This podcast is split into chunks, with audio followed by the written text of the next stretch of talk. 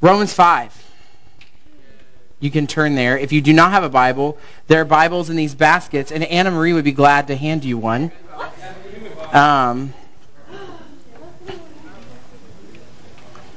or Davin. Davin's getting Bibles too, apparently. Um,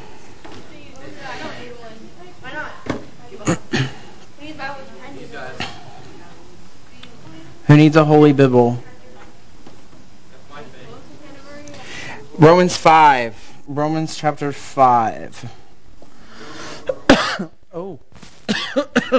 Wrong way to turn my mouth. The, the mic's on this side. Um, if you're in the ESV Reformation Study Bible, it's page 1620. Just by chance if you're in that Bible. If you're on your iPod, just search it, or your iPhone, or your Android device. Um, is anybody in the hardback Bible that you got out of the little basket? Who's using the hardbacks? Oh, okay, rock on. Does anybody know what page it's on yet in those Bibles? I'm just asking for a friend. I have a friend.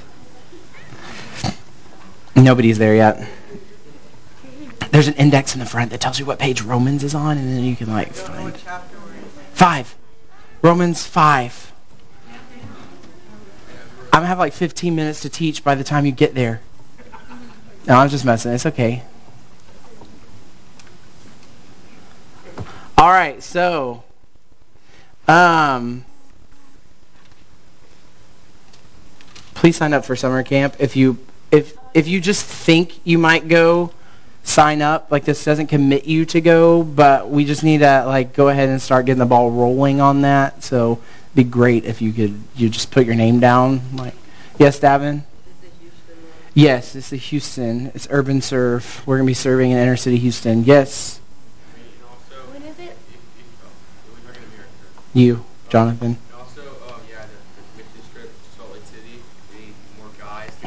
Oh yeah. Um, that's pretty much over though, so you know. Yes, sir. 121 in the hardback Bible. Man, th- that print must be really tiny. It's page 1620 in mine.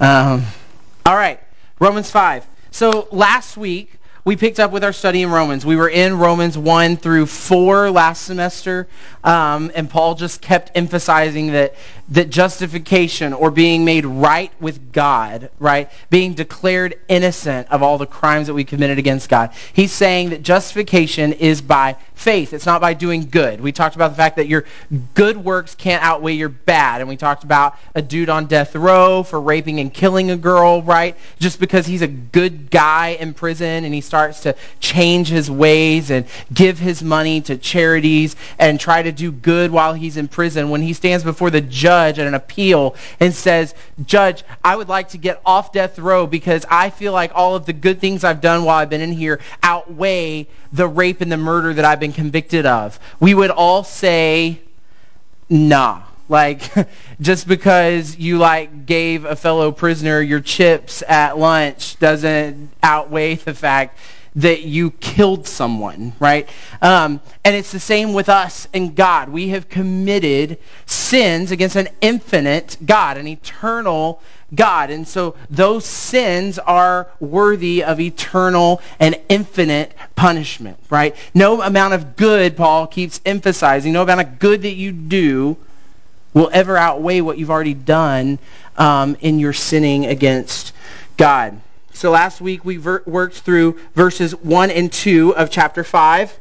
Um, we learned that one of the benefits of justification by faith is the fact that it is a passive work. It's already been done. It's in the past. Paul says, since you have been justified by faith, once you put your faith in Christ, it is done. It is sealed right? Your salvation is complete right there in one sense. You are justified, and you have been justified by Christ. We take no part in justifying ourselves. In other words, our works and doing good things don't get us more brownie points with God or somehow get us a better room in the mansion or, or whatever um, people might try and teach that you get better things in this life by being a better person. Um, that's not true. God has justified you. This justification was done for us when we place our faith in Christ. Secondly, we saw that we are now at peace with God. We talked about wartime and, and peace with God. We, we now are not warring against God once our faith is in Christ. We are at peace with him. But the opposite is true, that if we are trying by our good works to get in good with God, that we are actually at war with God. Like those good works aren't doing anything for us in our relationship to God. They're only acts of war against a holy God unless we have placed our faith in Christ.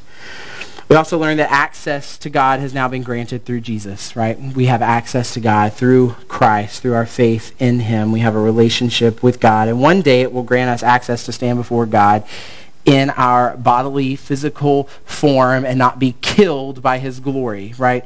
Um, because right now, in our sinful states, um, we would be lying dead on the floor if God showed up. Um, in all of his glory. But one day that will not be so when he finally redeems our bodies. Um, so this week we're going to move on to verse 3. So we got all that out of verses 1 and 2. So tonight, how far do you think we're going to get? Mm, yeah. Uh, hey, that was right on. Okay. Um, yeah, actually, yes. Good job, Anna Marie. There is no prize um, other than. Huh? Yeah, braggy. There you go. Bra- braggy. Braggy. Is that a word? Oh, bragging. Oh, okay. Perfect. Perfect. Anna Marie has bragging points now, guys. We can ignore the fact that she's blonde now. Okay? She's totally justified herself right there. All right. Verse 3. Verse 3. Here we go. So I'm going to start in verse 1 and hit up to verse 5. Therefore, since we have been justified by faith, we have peace with God through our Lord Jesus Christ. Through him, we also have obtained access by faith into this grace in which we stand, and we rejoice in hope of the glory of God. More than that, we rejoice in our sufferings, knowing that suffering produces endurance, and endurance produces character, and character produces hope, and hope does not put us to shame because God's love has been poured into our hearts through the Holy Spirit who has been given to us. So last week we spent almost 40 minutes on those two verses covering benefits that come from justification by faith. And if you are like me and like Paul, you're thinking, wow, what, what more could you possibly say about the benefits of justification by faith? You've already said that it's a past work, that it's completed by God. It's not something that we work ourselves into or can uh, improve upon, right? We, we now have peace with God, and we've been given access to the very throne of God. Like, what, what more could we want? That sounds like plenty, right? Um, and we could stop right there, and he could stop right there, and God would deserve all the praise and all the honor and all the glory that we could possibly give him for what he has already done in our lives. But Paul doesn't stop there. He goes on. And he follows that list that we studied last week with these words. He says, not only that. Now, before we continue, let's talk about that phrase. Whenever you hear not only that, you always expect something like good to come, right? Like when I was younger, I used to go to my grandmother's house, and my grandma, when we were there, she liked to cook a lot while we were there, which was fine with me. That's why I'm fat today. Um, so she liked to cook a lot when we were there. We would have big breakfasts, right? Biscuits, gravy, bacon, like um, eggs, amen, waffles, like the whole deal, right? We'd have the spread, okay? And then for lunch, they do big lunch. Not big on supper at my grandma's house, but lunch was huge. So we'd have steak or roast or hamburgers on the grill, you know, something fun. So we'd always have big meals. And every morning after breakfast was over, Grandma would already go ahead and announce what the menu for lunch was. And so it would go something like this. We're going to have roast and gravy, and we're going to have some mashed potatoes. We're going to have some green beans, some salad, some hot rolls. And not only that, but I have a German chocolate cake for dessert, right? And if you're like me, chocolate is sweet and wonderful and beautiful. Um, and it just expresses so many good things about life. Um, so chocolate is good, and and so when she would say not only that, we always knew something good was coming, or she would say also we have, and you always knew something. We're not through yet. Like we've gone through this whole list of this great menu, and, and we're about to get something more. And so we always kind of expect that when somebody says not only that, but and notice what Paul follows this statement with. He says, not only that, and then look with what he look what he said. We rejoice in our suffering. Wait, huh? Suffering? Why does Paul set this statement up like it's going to be great news? Paul already assumes, notice, he already assumes suffering. Like he doesn't say, not only that, but you're going to suffer. He says, not only that, we rejoice in our sufferings. We rejoice in our sufferings. He doesn't say if we suffer. He simply assumes suffering's going to happen. Not only that, but he uses the plural. He doesn't say you're going to rejoice in your suffering. You're going to rejoice in your sufferings or we will rejoice in our sufferings. He uses the plural, so he assumes that there are going to be multiple times in which these Roman Christians will suffer and which in turn we will suffer. Now for us in the 21st century American context, we're kind of like suffering, like we rejoice in our suffering. Okay, that I like that whole we got we got access to God thing a little better. We have peace with God. We we get heaven, right? We get Jesus. Like those are those are all great. Now you've gone on to say something that seems like it's going to be better and then you said we get to rejoice in our suffering. Today suffering for our belief in Christ doesn't really occur, right? The closest to it is when everybody like gets upset because Phil Robertson gets kicked off his like multi-million dollar TV deal, right?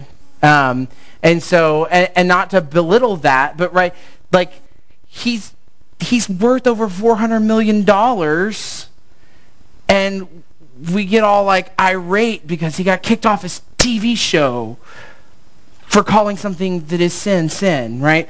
Um, and, and so that's that we, we don't have the framework to even understand the kind of suffering that Paul is actually talking about here. In first century Rome, Christians understood suffering because they called themselves Christians, because they followed Jesus. They understood what suffering was.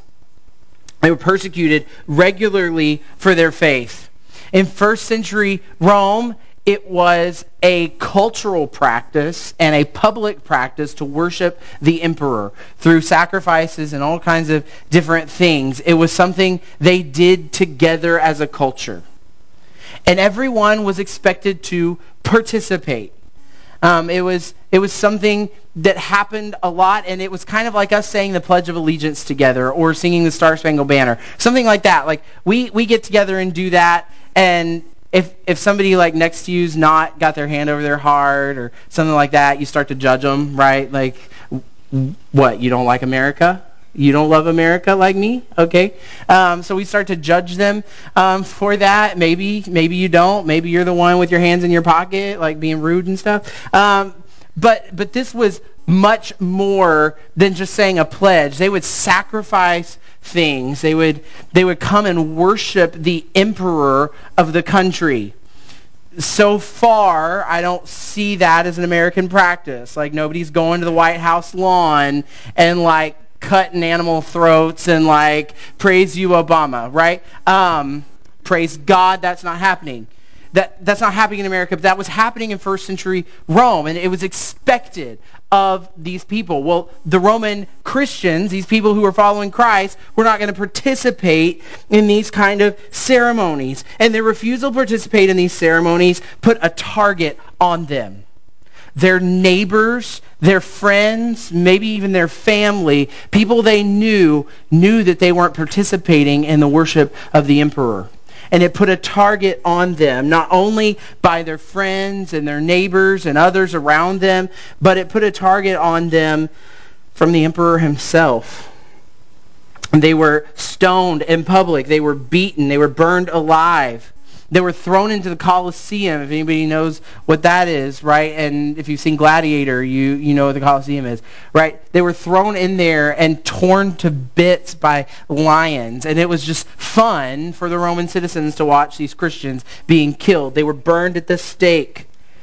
Under the Emperor Nero, Christians were made into human candlesticks for his garden. They would dip them in wax and light them on fire and let them burn in his garden. It was suffering was prevalent in first century Rome for Christians. In America, we might get kicked off our multi-million dollar show only to have the uh, TV network come back and apologize and ask you to come back so that they can continue to make money. Um, or your friends might like tweet something about you being a Christian or like somebody put a mean post on my Facebook wall or something like that, right? That that's the most suffering that many of you have probably gone through at this point just because you believe in Christ. Um, somebody said something mean about you. Um, they called you a church boy or something. That that's not even a thing anymore, really, is it? No. Um, I got called that in elementary school. How how weird is that? Um, church boy. Okay, I'm so offended. Um, so that hurt. Um, I still carry that baggage. Notice how I'm how I'm getting it out now. Um, don't hold on to bitterness, kids. Um, so so like this is the kind of suffering that suffering that we go through. It's mostly just words. Maybe people talk about us. But it won't be long before our suffering will increase in America.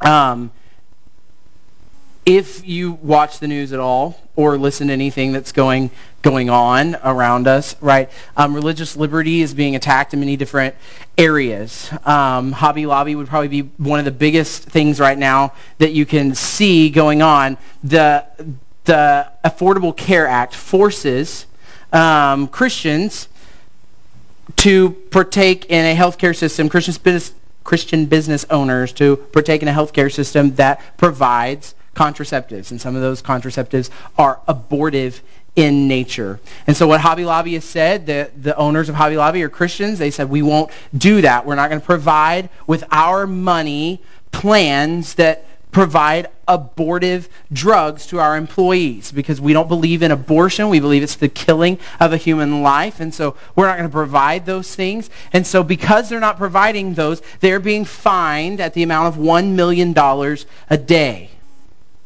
$1 million a day. Now, no business is going to be able to sustain themselves under that kind of fine for very long. Now, the, the court system is working right now. That, that case will go all the way to the Supreme Court, um, and that will be decided, and we'll see what happens to their religious liberty. It could be that the court says the government has the right to do that, and Hobby Lobby will cease to exist as a business. Or the court could say, no, Hobby Lobby, the owners of Hobby Lobby can practice their Christian conscience and they don't have to provide these drugs that you are saying they have to provide. That's yet to be seen.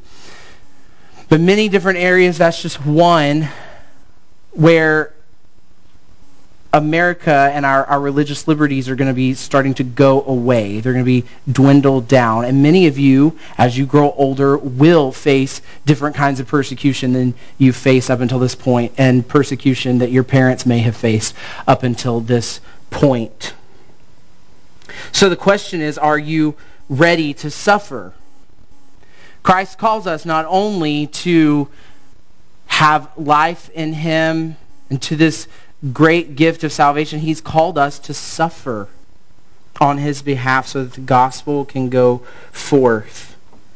Many people in America don't have like a great understanding of what it means to be a Christian because we don't have to go through all the suffering that others have, have had to go through before us. But the good news in this, Paul says, is that we rejoice in our sufferings. We can rejoice in our sufferings. So he's not just assuming that we get to suffer and just leaving us there. Bro, sorry, sorry about your luck, man. Like you're going to suffer. All right. Peace. Like, no, he says you get to rejoice in your sufferings. We can rejoice in our sufferings. Not only that, not only all these good things that we talked about last week, but you can rejoice in your sufferings. Why do we rejoice in our sufferings? Paul gives us the answer. Look at back at the text with me. Back in verse 3. Why do we rejoice in our sufferings? Because let's see, where am I? Knowing the suffering produces endurance. Suffering produces endurance, and endurance produces character, and character produces hope. We rejoice in our sufferings because suffering produces endurance. The definition of endurance is the fact or power of enduring an unpleasant or difficult process or situation without giving way. In other words, suffering helps prove that you're a Christian. It helps prove that you are a Christian. See, right now in America, we've got like some mega churches, right? We've got all these big buildings and thousands of people enter on Sunday and they sing songs and they listen to a preacher and nobody's like getting killed for that, right? They're not having to hide the fact that they worship God. They're not having to hide the fact that they're a Christian. There are countries in other parts of the world where people are. They get together maybe once every three or six months in basements or out in the country where they can get away from police or military and so that they can have worship services and sometimes they will they will study the bible together for hours on end because they don't know when or if they'll ever get to meet again it's illegal for them to carry a bible. It's illegal for them to host worship services. Now do you think in a country like that that people that are just kind of playing the church deal just in case like just in case that God thing is true, like I better I better go to church and and have my checklist marked off. Like you think people like that are going into basements in fear for their lives over the Bible? No, they they don't care.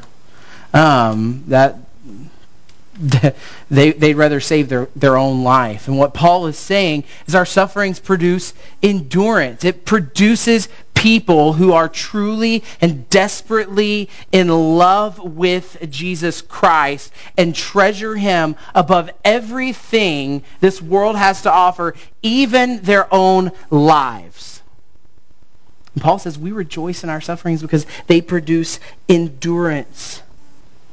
But endurance, it doesn't stop there. It goes on. Endurance produces character.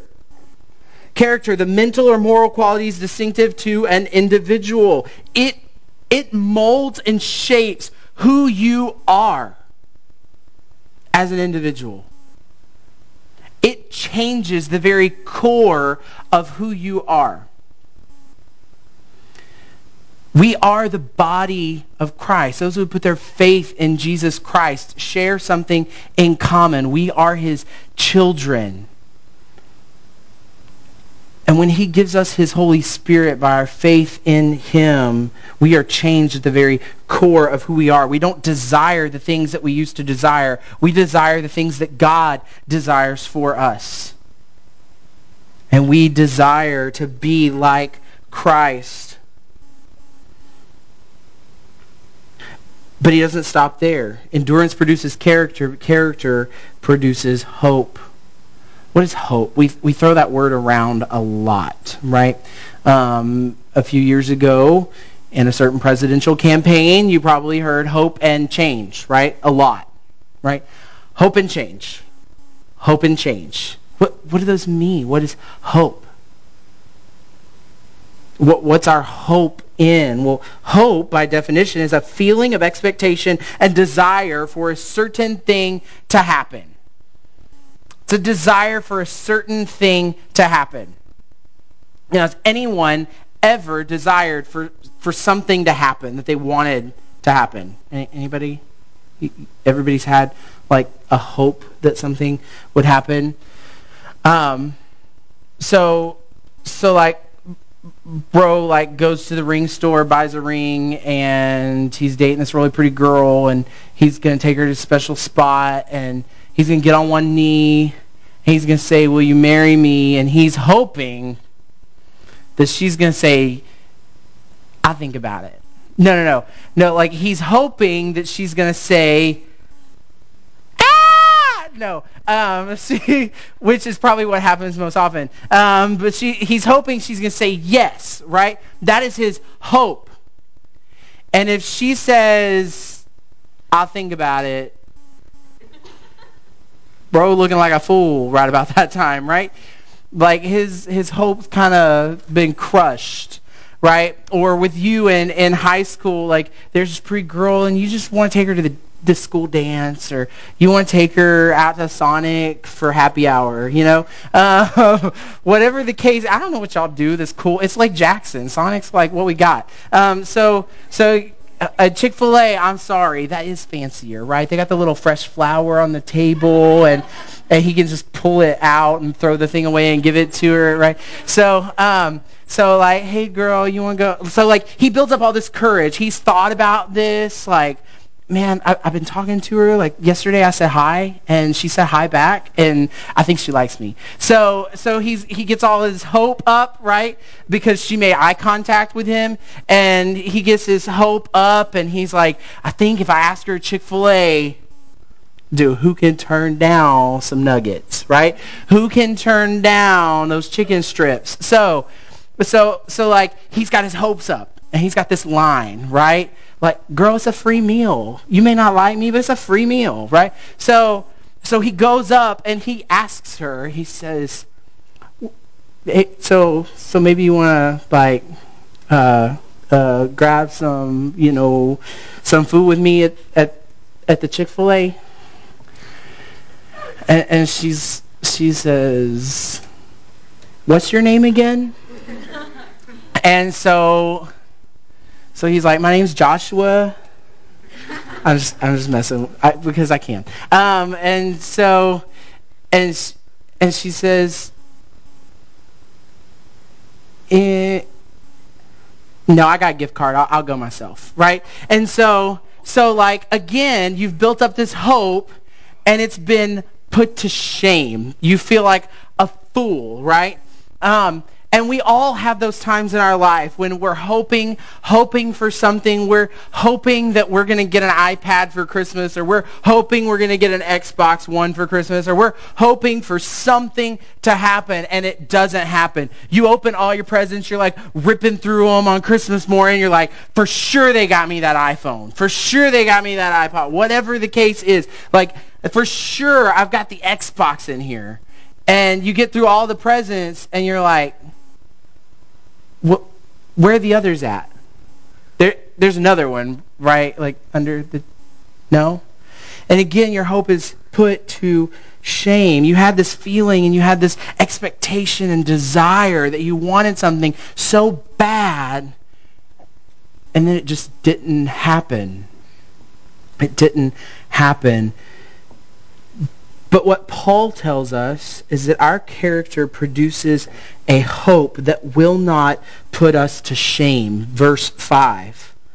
Hope does not put us to shame. This hope does not put us to shame because God's love has been poured into our hearts through the Holy Spirit who has been given to us.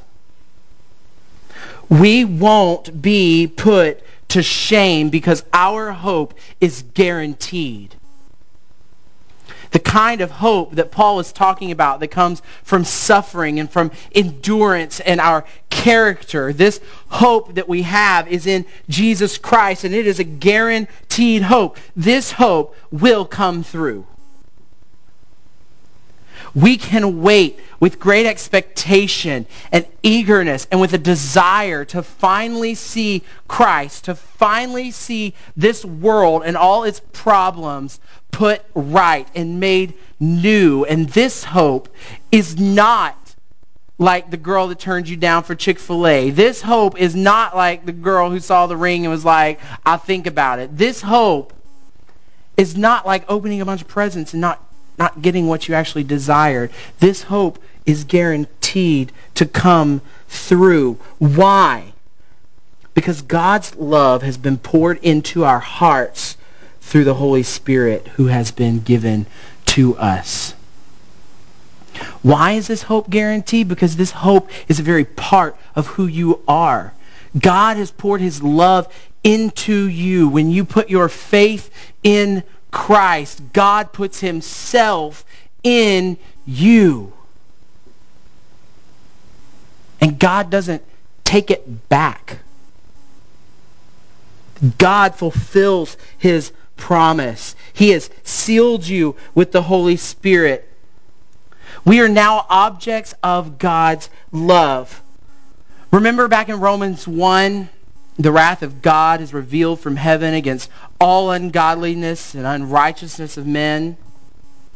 The wrath of God is revealed from heaven against all people, essentially, is what Romans 1 tells us. And now Paul is saying God's love has been poured into your hearts through the Holy Spirit that's in you.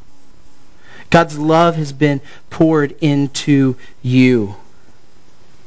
So now that we can also show that love to others. His love has been poured into us. He hasn't just given us and shown us love, but he has given us his love so that we can show that same love to others. We have been given the Holy Spirit. He's put his Spirit in us to mark us and to make us his own possession and he will come through with what he has promised. And what he has promised is that one day he will return, and one day he will make all things new. We can all agree that this world is broken, right? Like there's just something not right about this world. Walk through a bookstore and go to the self-help section and see how many books are there, right? Lots right? How, how you can how you can lose 10 pounds by eating one grain of rice a day. It's, it's so perfect. How how you can how how you can be better at your job, how you can step on all of all of your other colleagues to get where you want to go, right? Like all these self-help things about how how you can succeed in life and how you can be a better person, right? We know it's broken. Everybody intrinsically knows that this thing is broken there's something wrong here. So who's going to make it right? Are we going to make it right by our self-help books? Are we going to make it right by simply digging wells in Africa? Are we going to make it right by stealing everybody else's money and giving it to the poor? Is that going to fix this thing? No. No, but Christ has promised he is going to make it right. He's going to come back, and God is going to redeem the world. He's going to make all things new. For those who have put their faith in Christ, they will be made new. We will finally and fully be like we were intended to be in the garden. We will have no power and no presence of sin in us anymore. That's what Christ has promised. Maybe you're here tonight and you don't, you're like, that suffering thing, that don't sound too cool, bro. Like, I ain't about some suffering. I don't really want to go to jail. Um, uh, prison will be the last thing on your mind when you stand before the judgment seat of God. A prison in the United States of America is a lot better than eternity in hell, reserved for those who have rejected God and his salvation. So if you're here tonight and you're like, I don't know where I stand with God, like I, this is the first time I'm hearing any of this stuff. Maybe it's not the first time you're hearing this stuff. Maybe you've heard it before and you're just like, ah, I got time. I'll do it later. Like, let me have some fun right now. Um, the the fun that you think you're going to have isn't worth um, comparing to the glory that's going to be revealed to us in Jesus Christ when he returns and makes all things new. And I want you to be a part of that. Paul is pleading with the Romans to be a part of that. Put your faith in Jesus Christ. Christ is pleading, put your faith in me, not in your money, not in the good works that you can do, but put your faith in me. For those of us who who have already trusted Christ, we now have a call, we have a responsibility to endure through suffering. And Paul says you can rejoice in your suffering knowing that your hope won't be put to shame. Knowing that the hope that you have in Christ is not one that's going to fail you on the last day. The hope that you've put in Christ, it's going to come to pass. Christ will make all things new. And in the end, when he does, the 10 years that you spent in prison because you professed Christ, or the 30 years that you spent in prison, or the time that you were beaten by police officers in your town because you possessed a Bible that's going to be a blip on the screen of eternity. And when you finally and fully stand in the presence of the glory of God, you're not even going to remember it and you're not going to care. We're here to talk about eternal things. We're not here to just talk and dwell on temporal things. Because eternity is what is in the balance. That's what you have to decide tonight. What what are you going to do for eternity? We can rejoice in our hope that it will come to pass and it will not put us to shame. Let's pray. Father, we thank you for um, your word. We thank you that we know how this thing ends. We thank you that we have hope in Christ. And Father, that our hope won't be put to shame. There are so many things on a daily basis, God, that we put our hope in. And over and over again, those things fail us. Father, whether it be relationships, positions, the sports we play, the grades that we make, the career that we're working toward.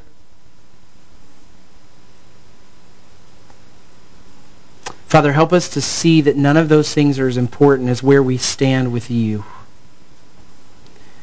And Father, help us to see that those things will one day put us to shame. We put our hope in so many things and we spend our time and our resources spend our lives for these idols and for things that will fail us in the end. God, I pray tonight that the students in this room would see that their hope, their only hope, is in Jesus Christ. And God, I pray as they grow and mature and get older, God, as they go about their lives and they suffer for the sake of Christ, that, Father, they would rejoice knowing that their hope won't be put to shame. That one day you will vindicate your people and all things will be made new and we can trust you and that promise. Father, I pray for those who are here who don't know you, who have not placed their faith in you, God, who are trying to just be good people and think that somehow their good works can outweigh their bad. And Father, I pray that you would help them see that that is a lie from Satan. Father, they can quit working and they can quit running and they can quit trying to be good people and they can simply put their faith and their trust in the good work of Jesus Christ at the cross.